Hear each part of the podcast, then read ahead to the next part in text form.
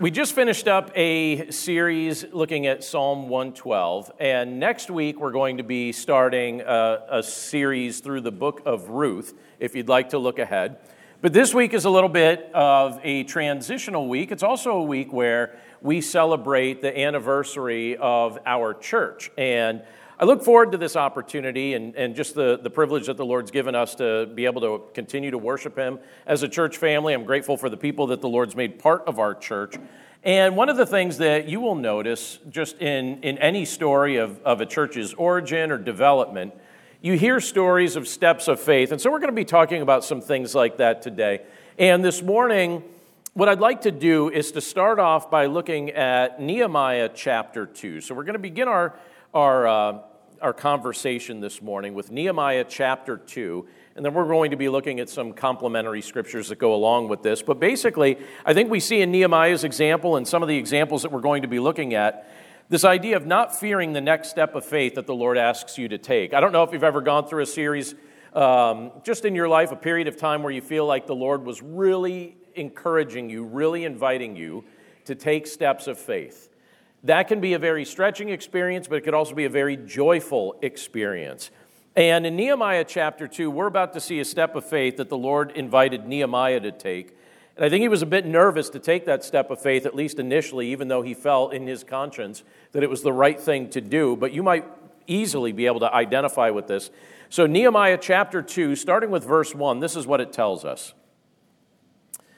In the month of Nisan, in the 20th year of King Artaxerxes, when wine was before him, I took up the wine and gave it to the king. Now, I had not been sad in his presence. And the king said to me, Why is your face sad, seeing you are not sick? This is nothing but sadness of the heart. Then I was very much afraid. I said to the king, Let the king live forever. Why should not my face be sad when the city, the place of my father's graves, lies in ruins? And its gates have been destroyed by fire. Then the king said to me, What are you requesting? So I prayed to the God of heaven. And I said to the king, If it pleases the king, and if your servant has found favor in your sight, then you send me to Judah, to the city of my father's graves, that I may rebuild it. And the king said to me, the queen sitting beside him, How long will you be gone, and when will you return? So it pleased the king to send me when I had given him a time. And I said to the king, If it pleases the king, let letters be given to, let letters be given me to the governors of the province beyond the river, that they may let me pass through until I come to Judah. And a letter to Asaph, the keeper of the king's forest, that he may give me timber to make beams for the gates of the fortress of the temple, and for the wall of the city, for the house that I shall occupy. And the king granted me what I asked. For the good hand of my God was upon me. I love that line. For the good hand of my God was upon me. Let's pray. Lord, thank you so much for the privilege to be able to look at this portion of Scripture today. And, and we're grateful, Lord, for all of your blessings and for the variety of ways that we could see that you have inspired us to take steps of faith, how you have inspired us to trust you in the midst of things that, that seemed a bit shaky or uncertain. Lord, we're even grateful as we look at this brief snippet from Nehemiah's story uh, to be able to see the ways in which you inspired him to trust you and to take bold steps of faith in the midst of an era where there were certainly things that, that stood in his way and would have challenged him from doing so, but he was obedient to you and did what you called him to do just the same. So, Lord, we pray that if you inspire us, if you ask us to take a step of faith in one direction or another, we pray that you teach us to be obedient to your leading. And we thank you again, Lord, for the examples that you've given to us of those that have done just that. We commit this time to you now, Lord. We pray this all in Jesus' name. Amen. I think Nehemiah is one of probably one of the best loved characters in the Old Testament scriptures. Uh, Nehemiah was somebody that that had a, a, very esteemed position in the era in which he lived. He was cupbearer to King Artaxerxes. King Artaxerxes was in Persia, world power at the time. And Nehemiah tells us here that hearing the walls were not built around Jerusalem, um, he asked permission. He, he sought uh, the authority to go back and to rebuild those walls and to lead people in that task. And when you look throughout the book of Nehemiah and you see the different things that were on his heart and the things that the Lord gave him the opportunity to do, you can see that his goal was a spiritual restoration of, the, of ultimately the people of Judah, but also a social restoration of this group of people. And you watch as he carries out his tasks, you could see all throughout the book, you even see it in what we just read just a moment ago, and we're going to highlight this in a moment. But Nehemiah was also a man of prayer. Somebody who was a man of prayer. When there was something that the Lord placed upon his heart, he would, he would communicate with the Lord. He would seek the Lord's intervention. He would seek the Lord's guidance and strength and power. And then he would act on what the Lord said to him. He would act on what the Lord was impressing upon his heart to do. He didn't only pray and then leave it there. He prayed and then did what the Lord challenged him to do. And I always feel when, when going through this book, and there's plenty of times that I've gone through it personally and and I'm sure there's many times that you've gone through it as well. But don't you feel when you, when you see Nehemiah's heart, when you see him carry out his leadership the way he carries it, when you see the sense of mission that he had and his desire to honor the Lord and the Word of God in the process, doesn't he demonstrate just a foretaste of who Jesus Christ is? You see a lot of the traits of Christ in Nehemiah, in the way Nehemiah responds to the will of the Father and in the way that he acts toward the will of God in relationship to the people. And I feel like he's a really good example. But one of the things that you notice that in the midst of this step of faith that Nehemiah was asked to take, you could see that there was some fear in what he was being called to do. And I want to highlight that for starters this morning because I actually think that your fear might be evidence of your faith being used or tested. Let me reread those first three verses again, just so it's, it's fresh in our mind. But in verses 1 through 3, again, it says, In the month of Nisan, in the 20th year of King Artaxerxes, when wine was before him, I took up the wine and gave it to the king. Now I had not been sad in his presence, and the king said to me, Why is your face sad, seeing you are not sick? This is nothing but sadness of the heart. And then Nehemiah says this. It's very transparent. This is the type of thing that people have a lot of difficulty admitting. But he says, Then I was very much afraid. And I was very much afraid. And I love what he says here. It says, I said to the king, Let the king live forever. Why should not my face be sad when the city, the place of my father's graves, lies in ruins and its gates have been destroyed by fire? There are a series of people throughout the course of human history that I think I have an extra dose of respect for. And from time to time, I like to read biographical things about them. I enjoy watching documentaries about them. Certain historical figures, I, have also thought, and I've never done this, but sometimes I've thought about maybe I should take pictures of them and put them around my office just so they could be like a weekly inspiration so I could see their face and be like, you know what, you're an inspiration to me, person who lived in the past. Um, but there are people that I look at from the course of history, and, um, and I have a deep admire, admiration for them because they were people of great faith that would couple that faith with action. And whenever I see people do that, whenever I see people demonstrate great faith, great trust in the Lord in the midst of everything they're going through, and then coupling that faith with action, where they actually take the steps to put these things into practice, I can't help but admire that. I feel like that's the type of example that I want before my face because that's the type of thing that I desire to do, and I know that so many of you desire to do that as well. And Nehemiah was one of those guys that follows that pattern. And as this chapter opens up here, we're shown a picture of Nehemiah. He's fulfilling his role. His role is as a cupbearer. A cupbearer was a trusted position. We know that Nehemiah's role as a cupbearer was to taste the food and the drink that was presented before King Artaxerxes to make sure that it was safe for him to consume it before he ate it. And so Nehemiah here tells us that he's fulfilling his role like always, but the king, who has a lot of trust for Nehemiah, because Nehemiah is the guy tasting his food and, and a guy that he's one step be, you know, if, if Nehemiah is doing his job well, the king lives. If Nehemiah is doing his job poorly, the king doesn't live so long or at least gets sick. And so he has a lot of trust for Nehemiah. He has a, a, lot of respect for him. It's a very esteemed position where you're entrusting your life to somebody, and he operated in close proximity with them. And even though Nehemiah, up to this point, he says, Look, I hadn't been sad in the king's presence before, but do you ever get to a spot where your face tells the whole story, and as much as you try to hide it, you just can't hide it? Many of you know on Friday nights, my wife and I like to, to have a date night. And this Friday night, we were out to eat. And we were sitting and we were chatting, and I was eating my food, and she was eating her food, and then she looked at me and she's like, Something is wrong with him. Now, you know there's many things wrong, right? But she was noticing from my facial expression in that moment, there was something wrong. And she noticed I started sipping my iced tea a little bit quicker, and she's like, Is everything okay? And I said, Yeah, um, I, this turkey club that I just got is a little, it's delicious, but it's a little dry, and I have a little bit of it stuck right here. and uh, she's like, I could tell something was wrong just by looking at your face. And then she started to give me instruction on how to make it go away. Like, I don't know, right? Like, I don't know. Like, I don't get food stuck in my throat all the time, right? But I was like, thank you, mommy. I mean, wife.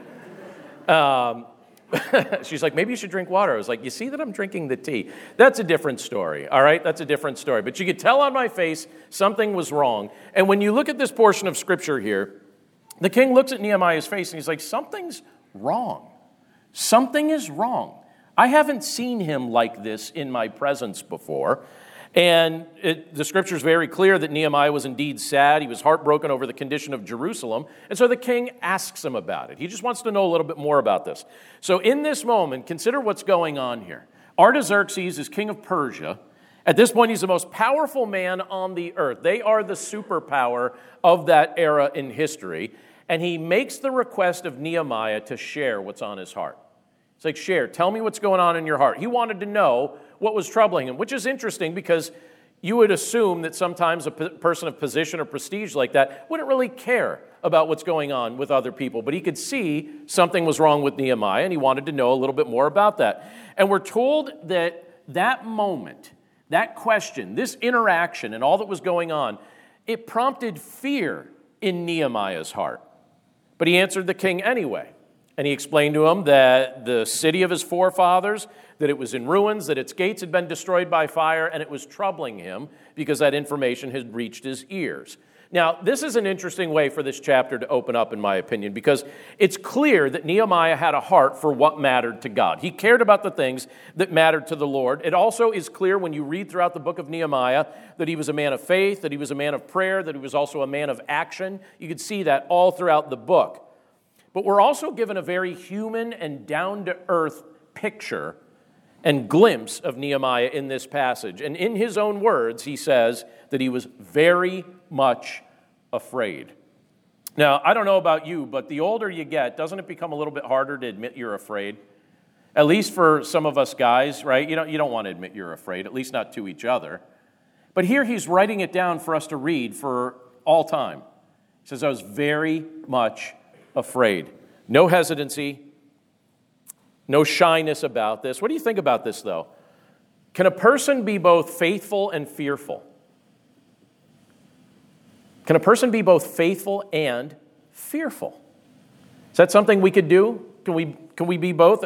By the way, it's very clear from Scripture. When you, if you've ever wondered how to please God, you know, if you're new in your walk with Christ and you're wondering what pleases God, you know what Scripture makes very clear pleases God? A lot of times people think that it's a, a long checklist of a whole bunch of things you got to do. And Scripture says the Lord is pleased with your faith. Now, obedience will come from genuine faith, but the Lord's pleased by your faith. Faith pleases the Lord. Scripture is very clear that faith pleases the Lord. It's very clear in multiple places. Let me just show you a couple of them. In Hebrews 11, 1 through 3, there it says this about faith. It says, Faith shows the reality of what we hope for. It is the evidence of things we cannot see. Through their faith, the people in days of old earned a good reputation. By faith, we understand that the entire universe was formed at God's command, that what we now see did not come from anything that can be seen. So, what does it say? Faith shows the reality of what we hope for. Faith is the evidence of the things we cannot see. Or how about what it tells us in Galatians chapter 2 verse 20? There, the Apostle Paul says this about faith. He says, I have been crucified with Christ. It is no longer I who live, but Christ who lives in me. And the life I now live in the flesh, I live how? By faith in the Son of God. Again, he says, And the life I now live in the flesh, I live by faith in the Son of God who loved me and gave himself for me. So that's what Scripture tells us. That's a variety, a sampling of what Scripture tells us about the life of faith. God is genuinely pleased by faith. He wants you and I to trust Him in every circumstance, in every place that He places us in, in any occasion that comes our way. He wants us to trust in Him. So, what place can fear play in the life of a believer? You know, if we're called to live by faith, and if the Lord is pleased by faith, what place does fear have in our life? In one respect, you know, it would be pretty easy to say, well, it has no place in my life. Fear has no place in my life. And I, I don't think it would be wrong to say that. But I also think it's kind of interesting because we're in the midst of a struggle, right? We're struggling to grow. Nehemiah was in the midst of that struggle as well. So, does it somehow make you or me less of a believer if at times, for a season, we struggle with fear? Does it make you somehow less of a Christian? Does it make you somehow less of a follower of Christ if you go through a spat where maybe you're struggling with fear? Was Nehemiah spiritually immature because in this moment he was wrestling with fear? I think these are useful things to kind of wrestle with because the truth is, in many cases, I actually think the presence of fear might be evidence that your faith is being tested in a positive way. Now, I don't think we should linger in fear for a long time. But I think sometimes when you're stepping into unfamiliar territory, what you're doing is you're fighting your natural instincts. Our natural instincts are to retreat to safety and to retreat to what's familiar and to not step out on faith. But when you step out on faith, you're stepping into unfamiliar territory. You're fighting your natural instincts. You're placing yourself in a spot that forces you to be stretched beyond what you're accustomed to being stretched. And if you're listening to God's voice, and if you're taking steps of faith as He nudges you to do so, I actually think that at times the presence of fear might actually be a form of confirmation that you're not shrinking back from your mission, you're not shrinking back to safe and familiar places. You're being stretched. You're uncomfortable, uh, uncomfortable for a period of time. And again, I'm not saying fear is a good thing. I'm not saying that fear is something that you and I should be jumping up and down to you know, somehow get more of in our life. And I certainly don't personally want to embrace fear when I notice it showing up in my life. But in a context where your faith is being stretched, sometimes it could actually serve as evidence that your natural impulses are, uh, you know, your, your desire for safety, your desire for comfort, that you're fighting against that because you want to be obedient to the Lord's calling on your life. Heard an interesting quote some time ago. It's from David Joseph Schwartz, and he said this To fight fear, act. To increase fear, wait, put off, postpone. Just think about that statement. You want to fight fear, act. If you want to increase fear, just wait, put off, postpone. By the way, I noticed something on my own list yesterday that I've been postponing since last October, and it dawned on me that we're two weeks away from it being a year since I started a task. It was an elective task. It wasn't even something I had to do. But then I created this deadline in my mind, and I was like, wait, you're at a year since you started that. Maybe it's time you finish it. Do you ever do that to yourself? Do you ever find yourself in a spot where you're like, oh, just, I'll do this later, I'll do this later, and then you find out that it's been a year? And what happens? Wait, put off, postpone. What does it do? That increases fear, that increases anxiety, that increases worry. But if you want to fight fear, act. Now, Nehemiah was wrestling with fear, but he also decided, as the Lord empowered him to do so, to act. And I like what, what you know, predates that or precedes that, because as he's about to act, he also does something else, and that's pray. And here's what I've learned about prayer from what Scripture reveals, from what this passage reveals, from what Jesus says about prayer your prayers don't have to be long to be genuine. Think about how Nehemiah prays in this passage. Look at verse 4. He says, Then the king said to me, What are you requesting? Now, Nehemiah had not directly requested anything, but indirectly, Nehemiah is telling the king about problems, and the king understands, all right, if you're telling me about problems, you're probably going to be asking for my help or my intervention in some particular way. So the king said to me, What are you requesting? And what's the next request Nehemiah makes before he even requests anything of the king? He goes to God. It says, So I prayed to the God of heaven. Now keep in mind the context in which this was in. He's in the midst of conversation with the king. So, how long could this prayer have been? Just think about that in, in your mind for just a second. But it says, So I prayed to the king of heaven, and I said to the king, If it pleases the king, and if your servant has found favor in your sight, that you send me to Judah, to the city of my father's graves, that I may rebuild it.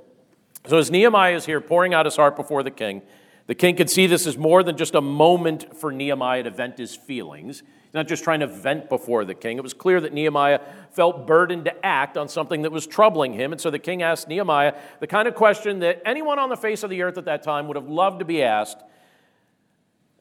He asks him, what are you requesting? The most powerful man in the world at that time asked Nehemiah, What are you requesting? And he has the power to do something about that. Keep in mind that at this point in history, Artaxerxes is not just a powerful king, he's the most powerful king on the earth. So that means at his disposal were armies, at his disposal was money, at his disposal were people and resources.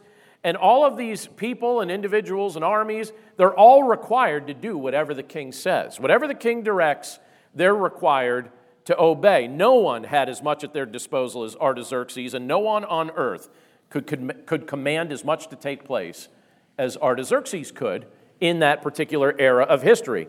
And Nehemiah knew that for the work that needed to be done in Jerusalem to be accomplished, he would need the help and he would need the favor of the king. And here we could see that the Lord had been working in the king's heart to be favorably disposed toward Nehemiah, to help Nehemiah in the mission that God was giving him. So when the king asks Nehemiah, What are you requesting? I think it's really cool to realize that Nehemiah did something that I'm guessing many of us can identify with. He just quickly prayed. Just very quickly prayed. Before he makes any request of the king, he just quickly prays to the Lord. Now, does it give us the details of what he prayed for? Just says he prayed, right? Doesn't give us the specifics. It doesn't tell us the words that he used as he came before the Lord. But what do you suppose he asked the Lord for in that moment? As he quickly prayed before he responded to the king. He's not going to want to keep that king waiting, right? So he prays quickly. I imagine it could have been a one or a two word prayer. It, could, it was probably, yeah, I saw Rose just mouth it there. I saw that, Rose. Help, right? Or maybe, Lord, help. Now, I have prayed that prayer many times in my life. It might be the most consistent prayer I've prayed over the course of my life, and maybe you've done the same. In fact, just the other day, on Monday, I was driving, and believe it or not, it actually rained on Monday. I know we don't get rain anymore, it doesn't seem like we do, but I was traveling from visiting some family up in northeast Pennsylvania, and it started to rain really hard on Monday when I was driving back. And right as I turned onto, onto 78, my car started hydroplaning. So what do you pray when you when you know, I don't have time it's like to really formulate my words in that moment, right? It's just Lord help. And I, I, I think I may have just said maybe even uh-oh help, right? Something like that because I started swerving over into this lane. And I ended up hydroplaning two more times on the drive home and I thought I wasn't even going fast at that point. But it was a very bad storm and you find yourself in moments like that, Lord help. Or can you think of times, those of you that have raised children, when your children were little, and some of you have little children right now, where do you ever have that sinking feeling where you're somewhere and for that split second you don't realize, you don't know where the kid went? You know, do you ever have that moment where you thought the kid was right there and you look down and the kid's not there and you're spinning and you're, where's my child? And what happens in your heart? It sinks to the floor and you find yourself praying like Nehemiah prayed Lord, help. Where's my kid? Right? And that's what Nehemiah was expressing here. There's another Lord help moment where, the, where Artaxerxes is looking at him and saying, What do you want? And Nehemiah, in the, in the midst of this, is saying, Lord, help. And, and by the way, some people think that prayer has to be long for it to be effective, or that it needs to be maybe accompanied by a grasp of the English, English language that would um, that would sound like Shakespearean. You know, I have a, I have a friend from New York who, in any given moment, just sounds like a guy from the part of New York that he's from, except if you ask him to pray in a public context. If you ask him to pray in a public context, every word gets EST added to so like no becomes no est uh, you know, like, uh, like uh, all these things become just very Shakespearean. You know, every, reference to you is changed to thee. Every suffix has est at the end. Uh, know becomes knowest, think becomes thinkest. I'm like, when do you, when in your natural speaking do you ever speak this way? It kind of reminds me of this. In Mark chapter 12, Jesus makes this statement, by the way. It says, Jesus also taught, Be, Beware of these teachers of religious law, for they like to parade around in flowing robes and receive spe- uh, respectful greetings as they walk in the marketplaces, and how they love the seats of honor in the synagogues and the head table at banquets. Yet they shamelessly cheat widows out of their property and then pretend to be pious by making long prayers in public. Because of this, they will be more severely punished. What's Christ saying there? Now, by the way, if you're ever asked to publicly pray, there's nothing wrong with praying a long prayer in public. But what Jesus is saying is if you're going to pray, just be sincere about it. Be genuine about it. He's not grading you on your perfect English. He's not grading you on, your, on whether or not you sound like somebody that lived during the 1500s, the 1900s, or present day. Nehemiah didn't have the opportunity to use a whole lot of words, but what he used was sincere. And I think he probably just said, Lord, please help me. Please help me. Or maybe he just said, Lord, help. The point is, the Lord is not impressed by a show. But here's what he does love He delights to say yes to requests that are in line with his purposes and plan. And I would encourage you, as the Lord invites you to take steps of faith over the course of your life, Live a life that is so unsafe in those regards, meaning a life that you step out of your comfort zone so, so severely that you have no choice but to pray. Because you know that apart from the Lord's intervention, what you're presently experiencing is not going to work out super well. Take steps of faith that put you in a spot where you are forced to pray because it is so unnatural and so unique and so in line with the thing that the Lord's been calling you to do that's going to stretch you. Because your faithfulness can be used by God to, to accomplish great things. And I love some of the other examples that were given in Scripture of where the Lord stretches people like this, and I think He forces them to take a posture of prayer in the midst of that. Let me give you another example. In Matthew chapter 4, verses 18 to 20, here you have some names that you're going to find familiar Peter and Andrew. It says, while walking by the Sea of Galilee, this is saying Jesus is walking by the Sea of Galilee, he saw two brothers, Simon, who is called Peter, and Andrew, his brother, casting a net into the sea, for they were fishermen. And he said to them, Follow me, and I will make you fishers of men. Immediately they left their nets and followed him. Now, consider this. They are at that point engaged in their occupation. This is how they feed their families. This is how they feed their household. This is what they were trained to do. This is the kind of life that they've been living. This is the kind of business they're inheriting. You know, the kind of business they're working in. And Jesus says, Leave that and come follow me. Do you suppose that that would be, naturally speaking, an easy thing to do or a difficult thing to do? I think we know the answer to that. A difficult thing to do, unless you just want complete peace in your heart. If you want complete peace in your heart, just say yes every time God asks you to do something, no matter what it is, even without knowing all the details ahead of time, because that's certainly what those men demonstrated. They did not know all the details ahead of time. Jesus didn't go over at that point with them, oh, and by the way, both of you are going to be martyred because you bear my name and you follow me. They're actually going to kill you, and it's going to be painful. But come follow me. Didn't go into those details at that point. They didn't know all those details yet. Peter didn't know that the Lord was going to do miraculous things through him and speak powerfully through him. He didn't know all those details yet. All he knew is that Jesus was saying, Listen, leave this, right? Leave your nets. You know, he says, Follow me and I will make you fishers of men. Follow me. That's all they knew. Just follow me. That's what Jesus said. Follow me. I'll show you the next thing. And then after we go through the next thing, then I'll show you the very next thing after that. And the next thing after that. Sometimes we want to know 100 steps ahead, and the Lord says, I'm going to show you the next step. And then when you get to the next step, you're going to be able to trust me for the next step.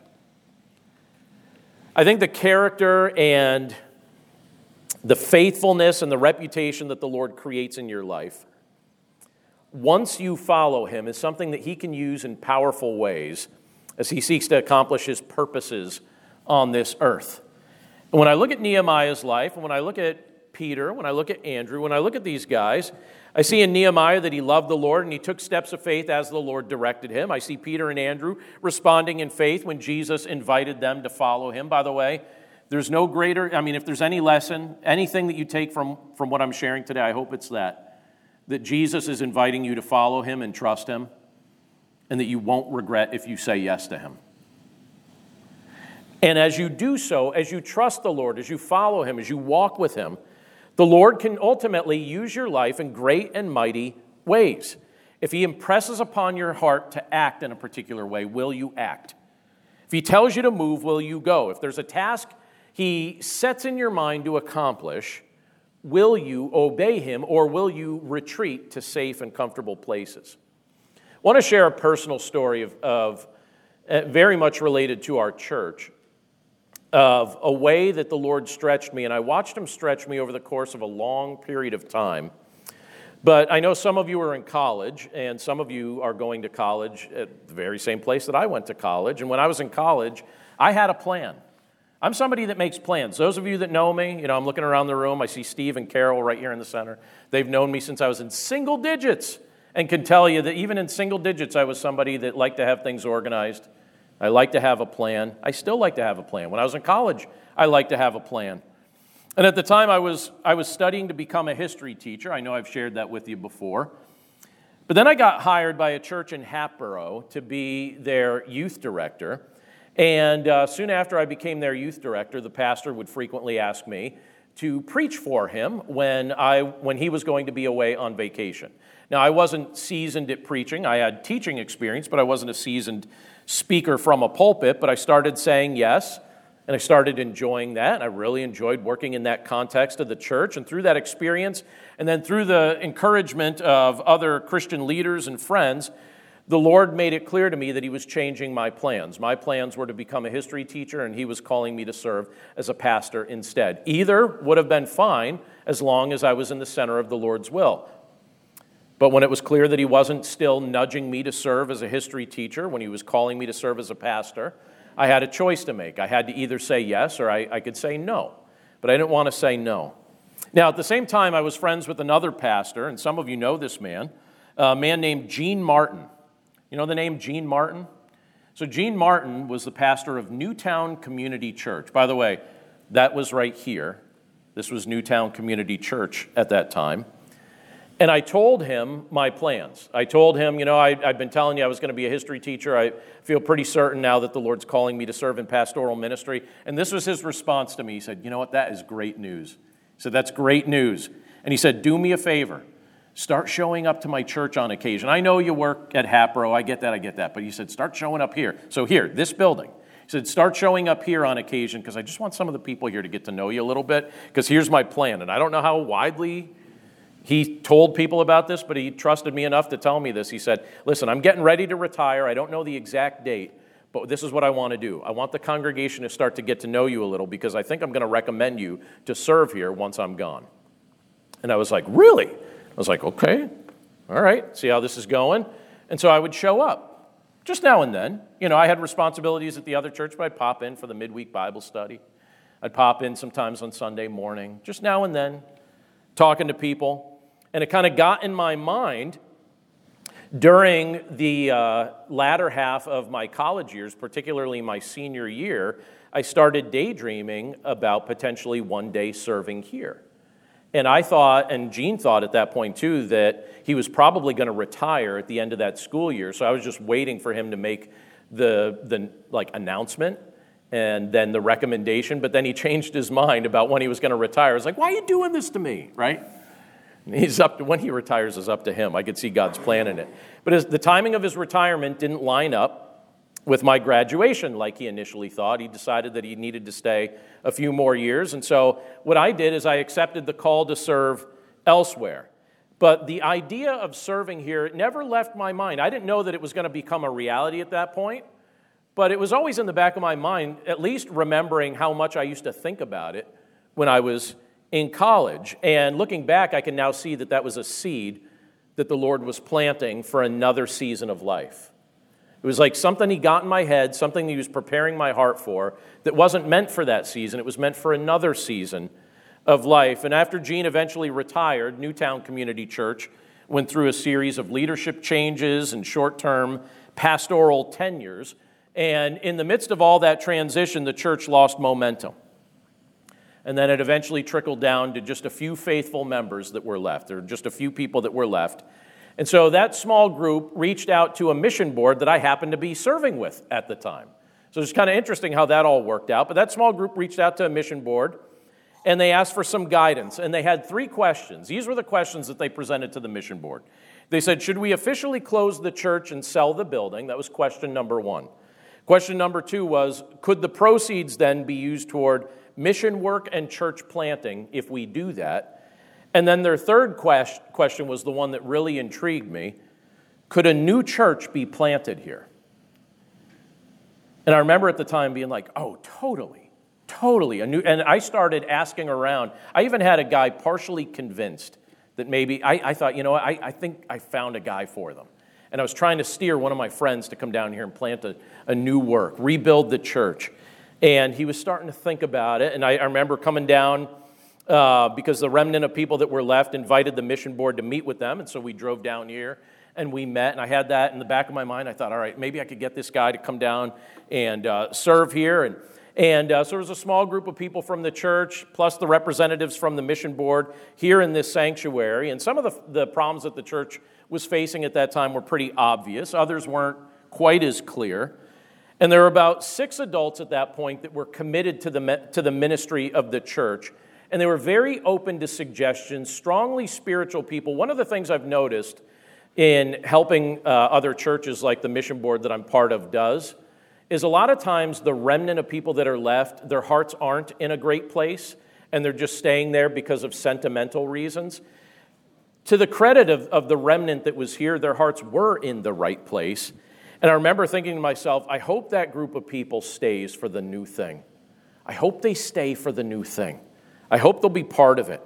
And I remember at that time wishing I could be two people because I was serving in ministry up in Northeast Pennsylvania, but also very much had a heart for what I felt like the Lord wanted to do here. And I commented later that evening uh, to somebody, I said, You know, I wish I could be two people. One that could continue doing what I'm doing up here, and then another that could come down and, and maybe help get the new thing started.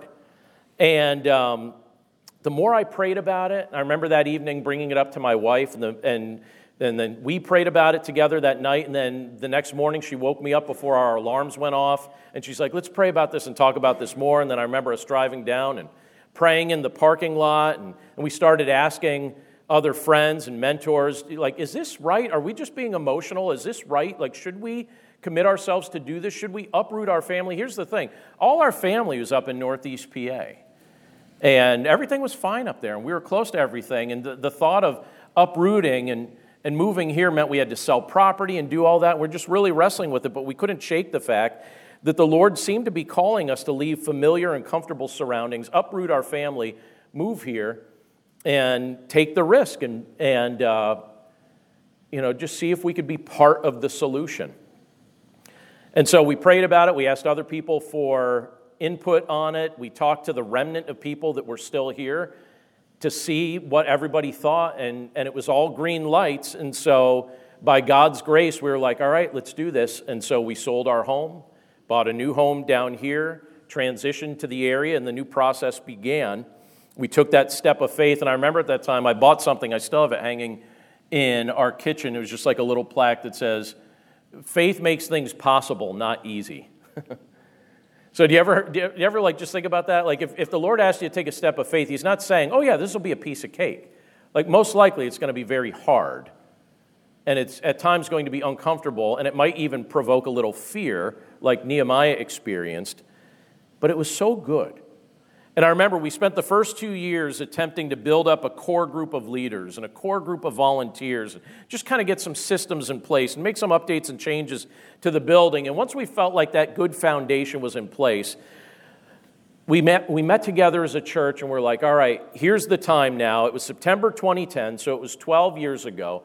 We're like, we're basically ready to announce to the community our grand opening and our new name. And so the church name was changed to Core Creek Community Church. We had our grand opening Sundays. We had three grand opening Sundays that September. And we announced the grand opening to the community, and it was very exciting to watch the work was doing, the Lord, that the Lord was doing that time. And I remember those initial years very vividly and very fondly because I remember the congregation growing from less than 10 people to then up to 20. And I was excited. I was like, wow, we, there's 20 people that are part of our church family now. And then I remember we went from the 20s to the 40s quickly. And I thought, this is exciting. We went from the 20s to the 40s. There's like 40 people here now. And then I remember we, after a couple years, we got up to about 65. And then during that summer, 20 of those people moved.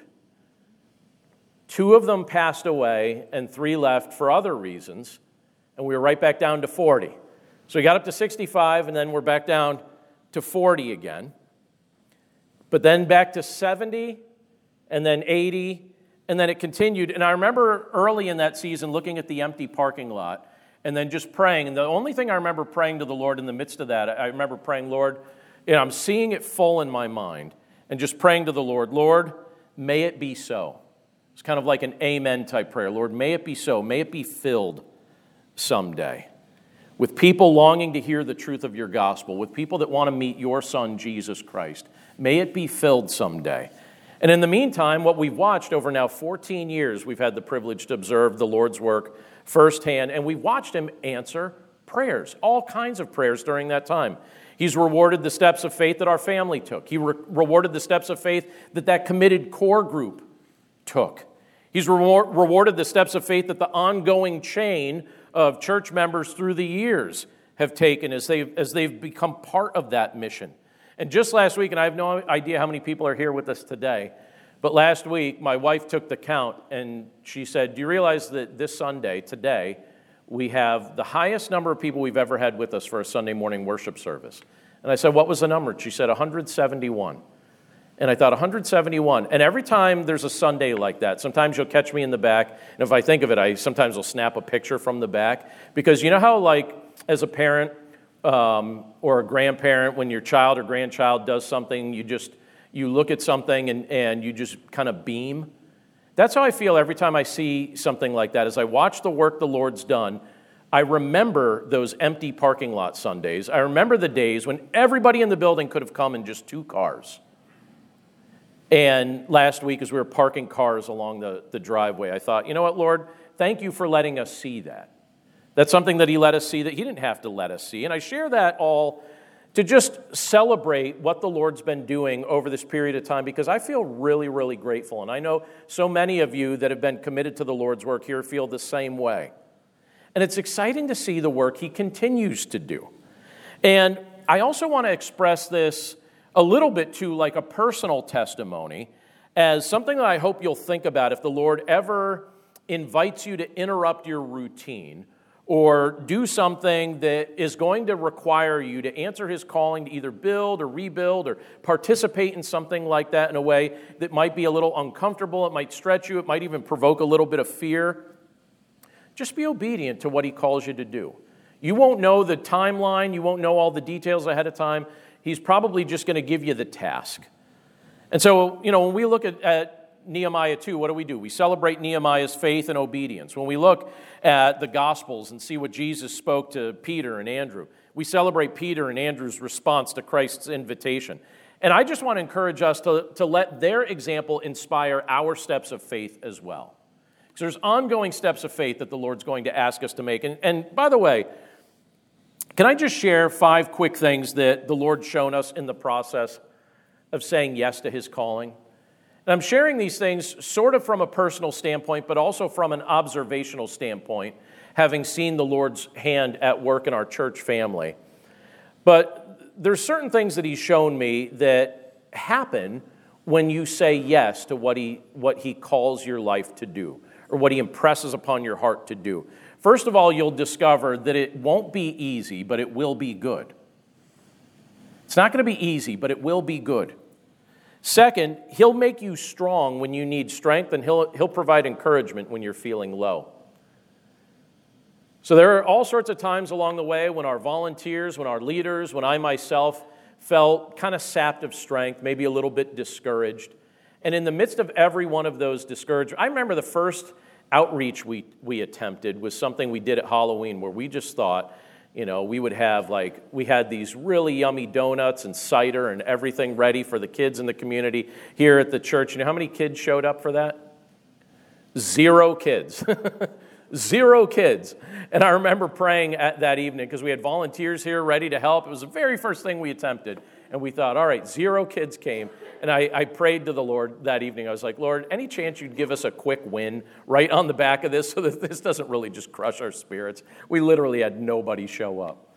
And, um, and so, and there, there are other times, like I, I could think of times where just different things happen or different things that were said that could be very deflating or very discouraging, and moments where you realize, all right, I need strength right now, but I don't need my strength. My strength is not sufficient in this, but I need the Lord's strength, and I need some encouragement. And can I testify to the fact that the Lord always supplied that? Always gave the strength, always gave the encouragement. He knows what we need. Here's another thing that I've discovered. All I knew in the midst of that initially was that there were several people that were committed here, and our family felt committed to come and to partner together with the small group that was committed here. But that was a very small group of us initially. And what I've also discovered is that the Lord will surround you with people who will join you on the mission. If the mission is something that's of Him, He will send those people. And we watched over the course of that time as the Lord continued to send people during that core phase and during the next phase. We continued to see Him send people that said, Yeah, we're in. We're going to join you with this. We want to help this church get off the ground. Here's something else that I hope that you'll, you'll keep in mind the Lord's responsible for the fruit that comes from the labor. Some of that fruit is obvious and can be easily counted. So, for us to be able to say, hey, the parking lot is full, or, or hey, we ran out of chairs, those are things that are easy to count. But, uh, but most of the fruit that comes from something that the Lord may ask you to do falls into a category that's not easily counted or quantified because it's fruit that's operating on a spiritual level that you might not be able to directly observe. So be faithful even if you don't visually see the kind of fruit that you were calling or that you were hoping that you were going to see when you answered the call. Because the Lord's faithful and will, respons- will be responsible to produce the kind of fruit that ultimately He desires to see. And here's the other thing you can trust Jesus with your life, and you can trust Him with whatever He chooses to do with it. That's the honest truth. That's one of the things that He's taught me in the midst of this. I can't believe how quickly 14 years has gone by. But in the midst of what he's allowed us to see in this experience and in what predated it, he's reminded me yeah, you could trust Jesus with your life. You could trust him with what he chooses to do with it. And uh, it's okay if he stretches you, and it's okay if, uh, if you venture into unfamiliar territory because he's holding you in the grip of his hand and he's not going to let go. So let me say this in a celebratory way as we finish up this morning.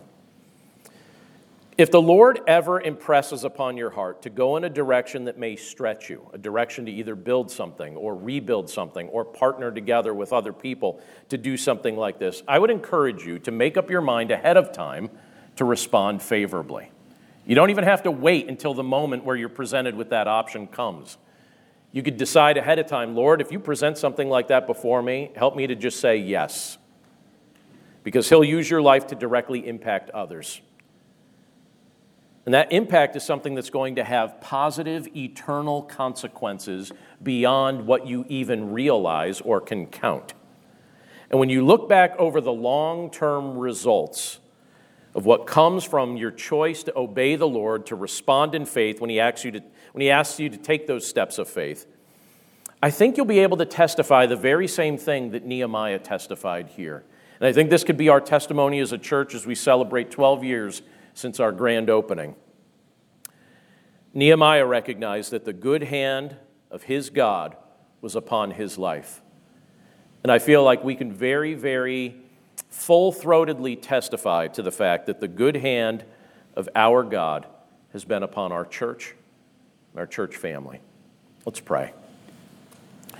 Lord, thank you so much for just the privilege that it is to be able to look at these scriptures today and think about these things in light of what you've done historically and in light of what you've done personally and in light of what you've done in and through our church. Lord, it's so exciting to be able to, to see these things and to think about these things and to just be able to testify to the fact that you do amazing things. Lord, we know that when we step into territory where we're responding to your nudge or where we're responding to your calling, that it's not something that we can really control. Obviously, we want to be faithful in how we respond, and we want to make sure that we, we demonstrate the, the fruit of your spirit, and we want to walk by faith. But there's just so much, the majority of it is completely outside of our control. It's just one of those things where we say, All right, Lord, I'm going to step into territory that you've called me to step into, and then we'll see what happens next. We don't know what's going to happen next. We think we may know, but in the end, we really don't know. And Lord, as I look around this room and as I think about those that are present with us, and I look at the faces of those who are part of this mission early on, and those that joined us at a different time, and those that are here with us for this season as they prepare for the next thing that you're going to call them to ultimately do. We pray, Lord, that it would just be a characteristic of each and every one of us that we would have genuine faith in your Son, Jesus Christ, and that that faith would be demonstrated through our obedience.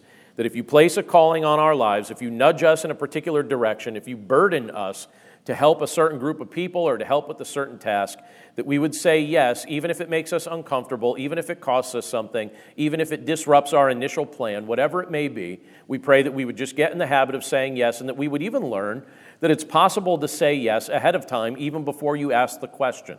We pray that our hearts would just simply remain in a posture where we're just eager to say yes to whatever your calling may be, whatever step of faith you ask us to take. Lord, sometimes a step of faith is as simple as walking across a room, and sometimes a step of faith may involve moving to a new area, and sometimes a step of faith may be taking on a new task or a new profession or something along those lines. Lord, there are things that you have this, this congregation, our church family, wrestling with on a daily basis and all throughout the course of our lives. So, Lord, we pray that we would just be in a posture where we say yes to whatever your leading may be, because when we say yes, we have the opportunity not just to partner with one another, but ultimately to partner with you as you're accomplishing your redemptive work in this world. Lord, thank you for the lives that we've seen you change over the course of time here in our church family. People that didn't know you that have come to know you, people who were wandering that have come back to you, people that were struggling that are on solid footing. Lord, we're so grateful for that. And that's a work where you change a mind and you change a heart and you work in somebody's life to do miraculous things. And so, Lord, we want to give you the honor and the credit and the glory for that. And to just simply thank you that you allow us to participate in the work that you're doing. It's very enjoyable. It's wonderful to be able to think that you would give us your guidance and your power, and that you would even invite us to participate in the work that you're accomplishing. But Lord, we pray that in the midst of it, you would just teach us everything that you want us to learn, especially, Lord, that we could trust you with our lives. So, Lord, if that's been a struggle for any one of us right now, we pray that we would come right back to the fact that we could just say, you know what, Lord, you've shown yourself faithful over and over and over again throughout the course of history. Please remind me again today that I can trust you, that I can entrust my life to you, that, that I am safe in your hands. Lord, we pray that that would be the type of thing that we would regularly pray before you. Again, Lord, we thank you for the privilege to be able to worship you together today. We thank you for your blessings being upon our church. We thank you for uniting us together through our common faith in your Son, Jesus Christ. We seek to give you all the honor and glory. We pray this all in Jesus' name. Amen.